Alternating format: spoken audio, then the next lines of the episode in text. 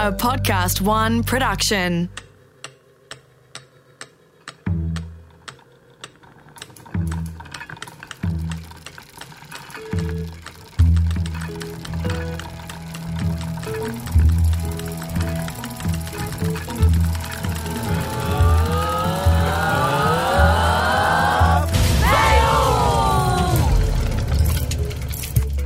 Welcome to Fail with Greta Lee Jackson, the podcast where I speak to people about times they messed up and what they learned on their journey to success.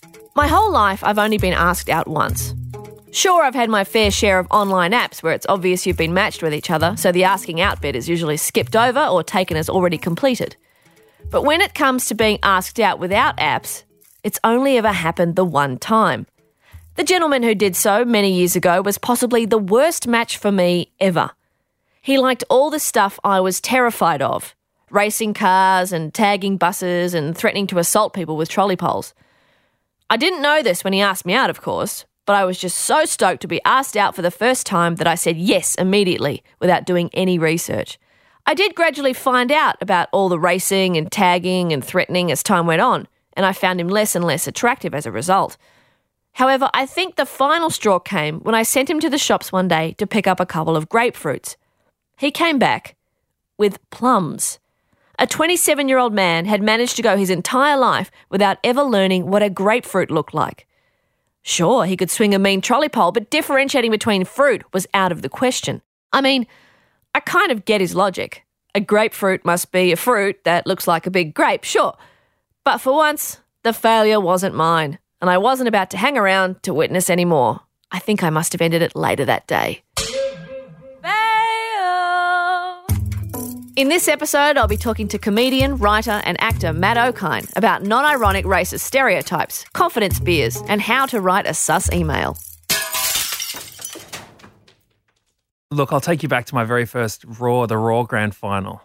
This is 2004. I was uh, it was my fourth ever gig in front of 1,500 people, Melbourne Town Hall. I, you know, I just sort of stumbled into this comedy game, and I was up against all these people who had been doing comedy for at least a year, possibly two. You know, a lot of people in New South Wales will only enter Raw after doing comedy for two, two even three years sometimes.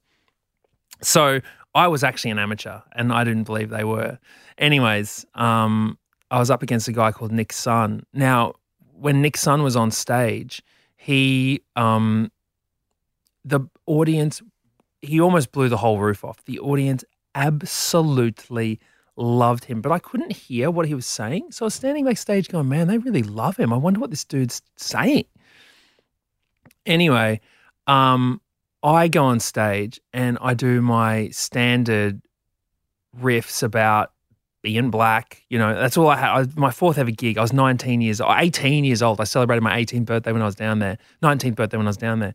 Um, so I'm talking about, you know, oh, I'm a World Vision kid and all this sort of stuff. And oh, yeah, I'm not here on, on a World Vision sponsorship and all these really lame, uh, you know, Just telling chicks in the audience they're hot. exactly. Right. Making George W. Bush jokes I didn't even understand, just calling him an idiot, just like just trying to be relevant and funny as a 19 year old. Anyway, I get off stage and um and I, I died. And I just couldn't figure out why I died so badly. I was like, man, this stuff killed in Queensland. I just don't understand it. Anyway, I get the tape of the gig about three months later from the ABC because it's televised. And they show the winner, Nick Sun, who's the very first on stage. And he was before me on the night, remember? Um, and I watch his set. And he, the first thing he does is walk out and go, Yeah, so I'm an ethnic comic. I'm just going to do all these lame ethnic jokes. And then just goes on. He's like, Yeah, I'm Asian. I got a small dick. Ha ha ha. Yeah, my, this is an impression of my mum. $2 sucky sucky. Ha ha ha. Right. And everyone's losing it because of course he's just cutting to bits all these this typical ethnic comedy. And then me and I look back and I'm like oh my god. Like I've just walked out there a few acts later and been like hey I'm black and my dad sounds like this. And like and without a single ounce of irony everyone must have just been like did he not was he not here? Like oh man it took me years to recover from that Far years out, to man. recover from that. I, I, I oh. I listed as one of the worst gigs I've ever done still to this day. And it should have been one of the best. But man, I tell you what, and I very rarely don't listen to the acts before me these days. Oh, I'm out in the crowd. I'm watching it all. Did Nick Sun come up to you and go, man, didn't you hear that shit? I don't, no one looked at me afterwards. You know what I mean? People barely looked at me. Like I had, I stank of a bad gig, like of an embarrassing gig. Now, I could sit here and list off your credentials and read off your IMDb and all that sort of stuff, but I often find it's more efficient to get you to describe what you do for a living, how you see yourself. That's a very, that's a very good way of not having to do research. I like it. Mate, shortcut. yeah. Um, I am a comedian, an actor, a writer. Um, make some music on the side, and occasionally host some TV shows. Just try and do it all because I like doing it all. Yeah. Now, I asked you to prepare a, a, a fail story. What comes to your mind when you hear the word fail? Failing's a funny one because people are terrified of it. Um, when the reality is, you kind of have to fail to get anywhere in life. Um, so you know, you said, "Oh, you should come up with a fail story," and I've thought I've got hundreds. Yes. I've just got so many of of these awful, cringeworthy things that I've done in my past that I wish that I didn't do. Utterly regret doing them, but am not ashamed of having failed or done them because what is worth is what's worse is not trying. And I think the amount of people who don't try because they're scared of failure is it's a real disappointment. So you know, I had uh, I went on a bit of a rant on Twitter recently based on something that a friend said to me, right? Because uh, I bumped into her. She she went to university with me, and she is a designer, and I really really love her. What like you know, and I I believe that she's truly extremely talented. I hadn't seen her in a while. I said, "So are you designing at the moment?" Um, fashion designer, and, she said, "Oh no, you know, I, I'm not. I'm not. Um, I think I'm just a little bit scared of failing." And I, and it's kind of like, well, then you are failing. Like that's you've actually failed by not giving it a go, and like not creating or not writing or not making music or not doing anything. If you're creative, not creating is failing. And so if you make something, anything at all, even if it's a piece of shit that ends up getting two stars on IMDb, you did it and everyone else didn't. So I don't think that you can ever say that you failed if you actually did it. I think you can only say that you failed if like it's an old it's an old saying they say you only fail if you stop trying and I think that that's very much true. I've never heard that before. That's great. Yeah, because I mean, and you know, I think that anyone who does it gets a pass no matter what. It- it- you're, you like, even if, if if even if it's bad, if someone can actually consume it, it's a C minus. I look at it the way that I look at, say, making a sandwich for someone. Now, if you're not going to make your own lunch and you require me to make it for you, I I only fail if I don't make you a sandwich at all. If no sandwich comes up on the plate, right? But if I give you a peanut butter sandwich and you're like, "Oh, where's the chicken? Where's the thing?" Then I'm like, "Fuck off, mate." You know, you got a sandwich. That is the best analogy. But I just feel like we we we try to. the- My, my, my thing is, I, I it annoys me when, as a producer, you you know because there's producers and consumers. If you produce anything that is consumable, therefore you have passed, right? And uh, and it really frustrates me that people are worried about the feedback of that produ- of what you've produced instead of just being happy that they've made something and should be able to just use use that to move forward. The feedback process is only in, is only in place to inform the producer of how to next produce the thing that they're making. Not to say that they're not doing it again or anything like that. It's just like, oh well, I got a lot of things wrong here. I'll apply all of these fixes to the next thing I do. It's not, oh, I got a lot of things wrong here, therefore I won't do it anymore. That's just that doesn't otherwise nothing in the world would get done. We live in such a negative society. You have to accept that everyone's going to face, you know, place all of their negatives on whatever you make, no matter what. it sounds like you've got it down to a, a process. I mean, it's, there, it's familiar. there definitely is a process. There's a four tier process that I've found across everything I do. Go on. as well. Go on. I mean, you want to get deep in it all. This is how this is how producing anything works, right? You you have level one is the conception of the idea, the development of the idea. How what is it going to look like, taste like, smell like, feel like, sound like? All right. Then the second level is product production of the idea, whereas you actually make whatever the hell you said that you were going to do in the first place.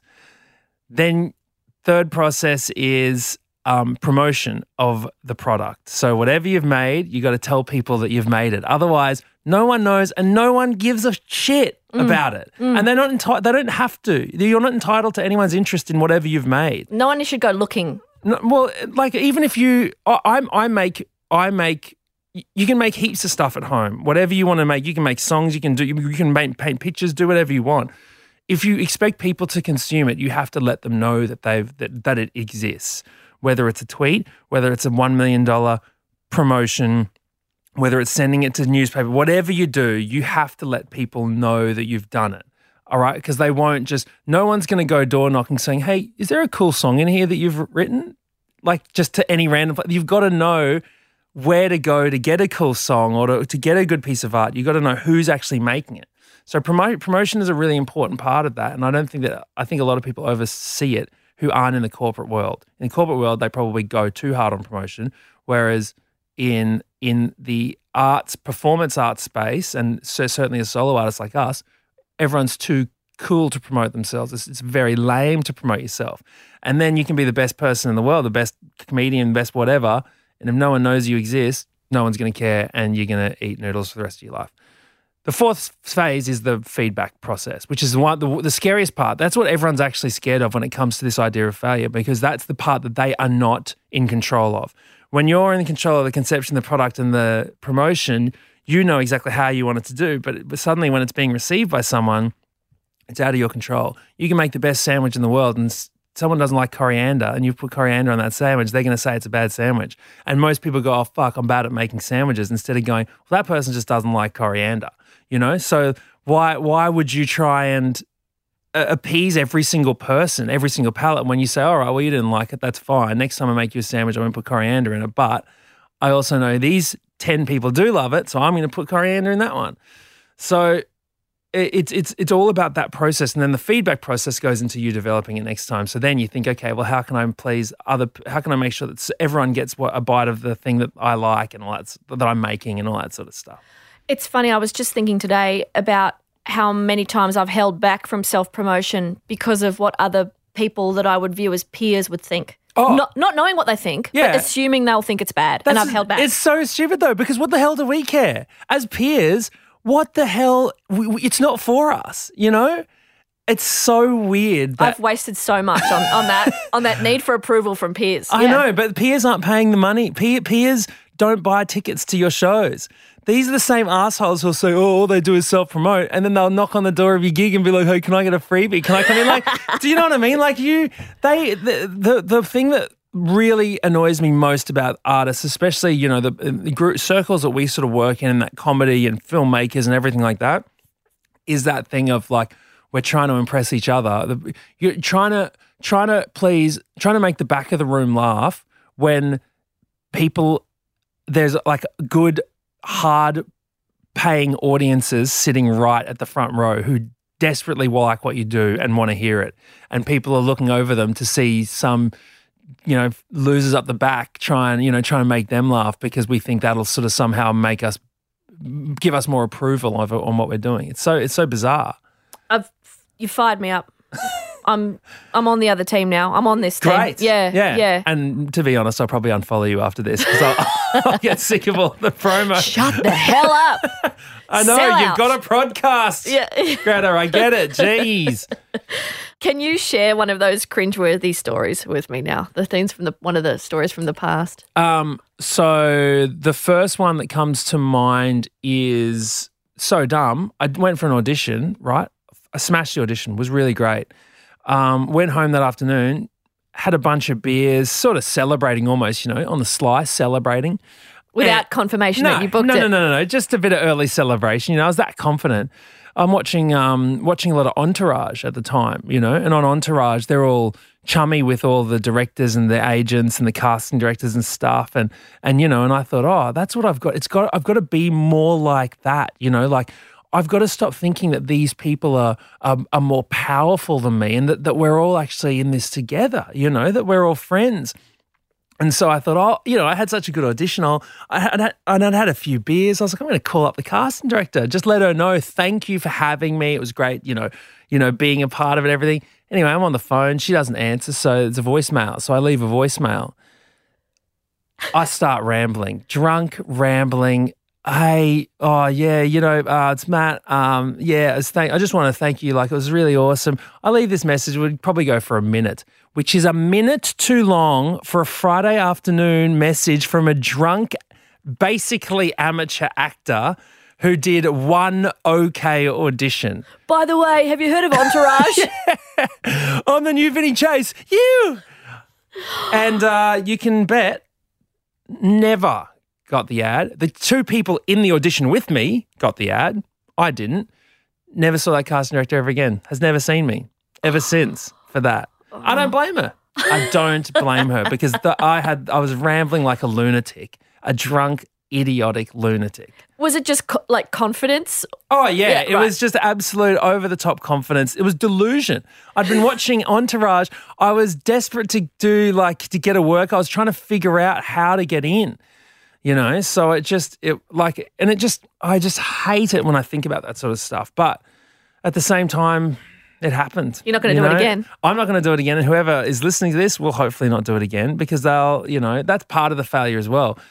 If you fail, I think it's also important that you let other people know that you, you that you that you help other people avoid that. That's the good thing about failure. And I think it's only I think some people try to hold on to that sort of knowledge that they've gained from failure and in like the hope that other people will will fail and will make the same mistakes as them because they don't want to because they because because they don't want to be the only idiot who did it. But it takes a real asshole to get in the water and be like, hey, there's you know, spot a shark, almost get bitten, and then get out of the water and not, Not tell everyone. anything. You know what I mean? Like who who would do that? So it's like I absolutely am happy to talk about all these failures because it's like you you might be 21 years old, just moved down from Brisbane to Sydney. You might be trying to make it in the big smoke.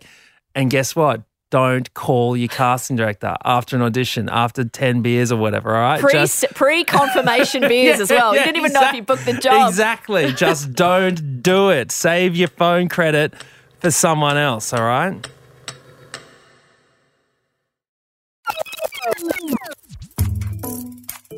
Is it is it uphill from here, downhill from here? Oh, I don't think it's worse, Go on, mate. go on. So I think in the same year as well, I um I got a I won a competition, and this is real cringeworthy. I feel.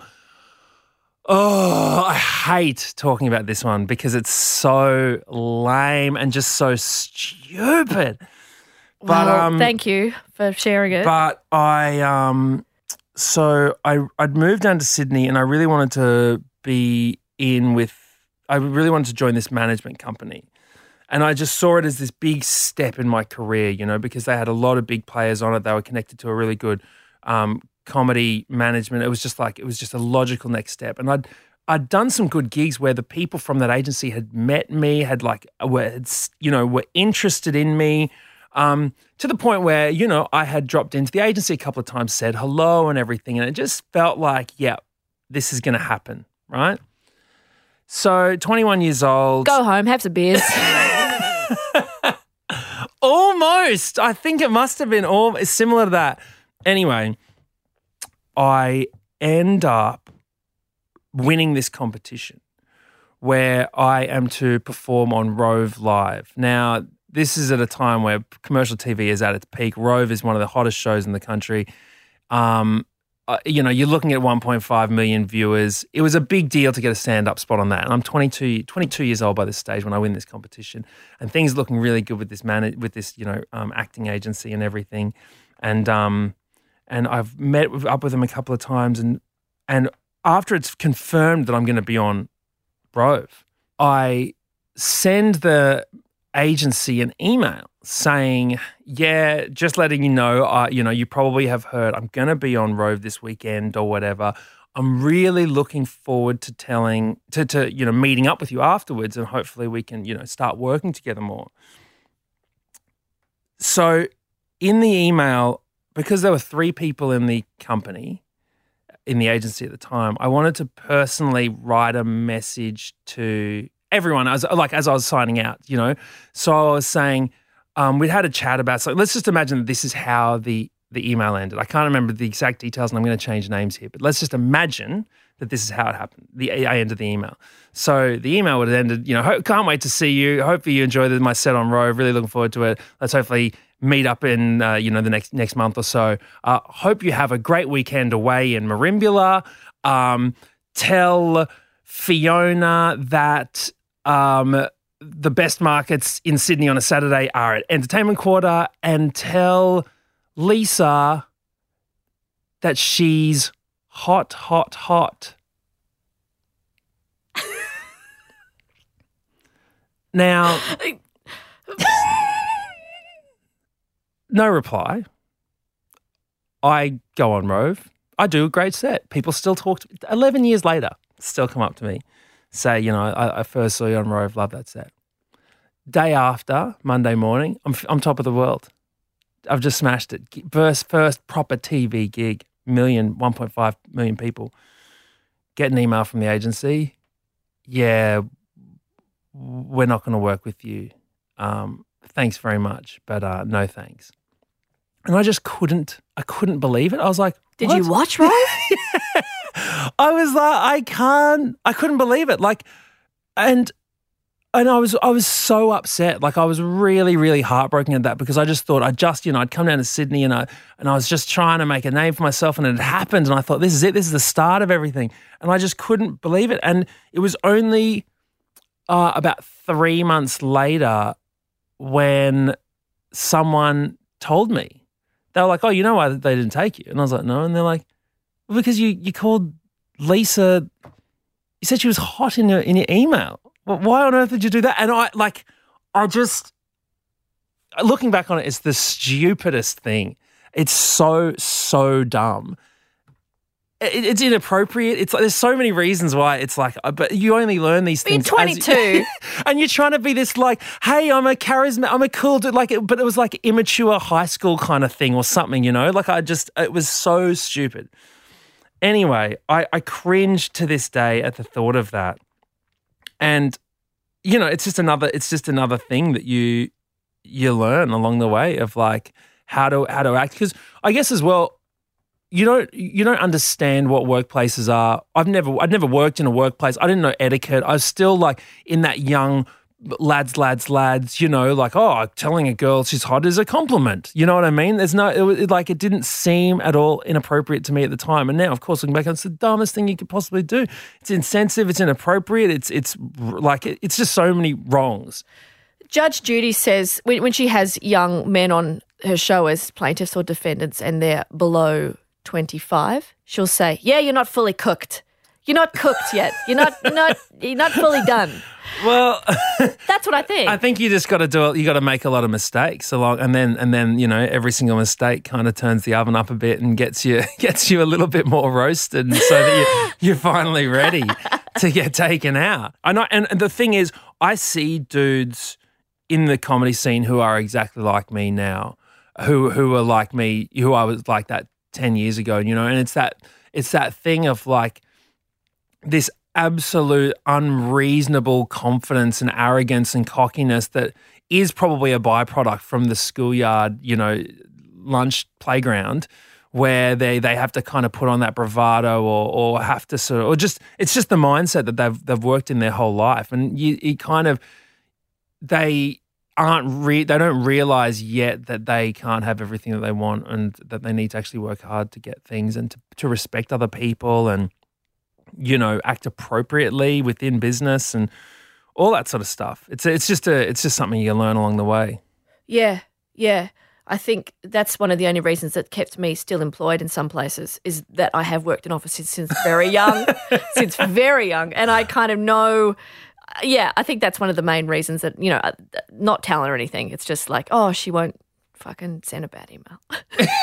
yeah, but it's so important. Like that's one of the other things that people don't realize in terms of like being, I wouldn't say successful, but like being, well, I guess being successful. And that like those, I've got three rules for that where it's like you, three rules.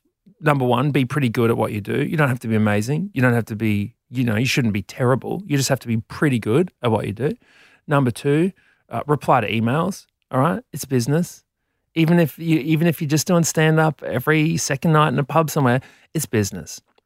Treat it like a business. Reply to your friggin' emails. Don't be untouchable. And third, yeah, and yeah, and don't and don't think that you're too cool to to just do run your logistics and make sure you can get to a gig on time and check Google Maps on how to get the train there. Don't like, and and the third thing is don't be a dickhead. That's all. That's all you need to do. Don't be a dickhead. That sounds like that trifecta that they talk about. I think Jim Carrey talks about it at one um, university talk he does. Yeah, those right. great, those leaving talks. Be pretty good at your job. Mm-hmm. Be all like all right. Um, it's the trifecta. Be pretty good at your job. Turn up on time. Yeah, which, which exactly is, the same sort of thing, right? Checking Just- the emails. Just be accountable and turn up on time. yeah, And then be nice. yeah, So that's exactly the same thing he Yeah, says. yeah. You can have two of those things.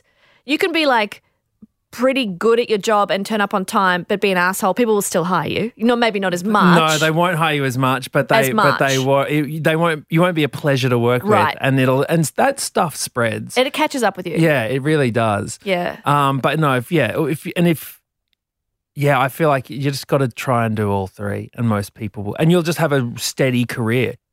Uh, creatives really get caught up on this idea that everything has to be perfect, and that everything has to be amazing, and that you know if it's not going to be the best ever, if it's not going to compete with with oh, Academy Award winning movies or you know Emmy Award winning TV shows, then what's the point? What am I going to make? it? What's the point? I don't want this to be taken the wrong way, but there is a huge market for average stuff. You're 100% right. It is totally okay to make things that are just fine. Can I give you three words for that? Mhm. Mrs. Brown's Boys. I haven't seen, I haven't watched this. I'm not going to comment, but Popular as hell, sells out arenas. It's average. well, I mean, uh, good on it. It's it's they're It's- making it. Do you know what I mean? It's they've ticked the boxes. I'm it does not- what it needs to do. I can't comment because I haven't seen it, but like it's this idea that everyone, every creative expects to be making fine dining. You know, that's what we put the pressure on ourselves to make fine dining quality food. Every, but but you and I, when we're hungry, it's nice to eat at a fine dining restaurant. It's a great thing to do every now and then, but you don't want to do that every day. What's with all these food analogies? It's the only way I can compute them. Like you know, because because because entertainment and food, you both pretty much need to consume it daily. You ask anyone that they go that every every single day people are consuming podcasts, they're reading newspapers or books, they're watching TV shows. You consume entertainment as much as you consume food, if not more. Right? So you I so I just try to make sure that I am doing things that match what people do and how often they consume it. So if you're going to work two years on a project, yeah, it, you'd want to get, you're going to want to try and make it as good as possible because that's something that they're going to that they are going to anticipate with that much excitement as well. They'll look forward to for a few months, and they finally get to do it. They want to sit down and be like, "Wow, that was an amazing three hours." But if you're doing breakfast radio, your show really only has to be as good as that person's bowl of granola, you know, because that's how flippantly they're consuming it as well. And so, you know, you look at the the the way that you do things and where you I, I look at the way that I do things and what I'm producing and I try to make as many analogies as possible. For instance, social media for me is street food. Right? Now sometimes I get tied up thinking like, oh God, I haven't I haven't written enough, I haven't posted enough or anything like that. But I'm like, yeah, that's because you're making a TV show and you're writing a book. And th- those are the fine dining things. And you don't get someone who's working at ARIA who's focusing on a 10 course degustation to come out to Bunnings and cook sausages for people. There's nothing wrong with the sausages at Bunnings. People enjoy the sausages at Bunnings every single week.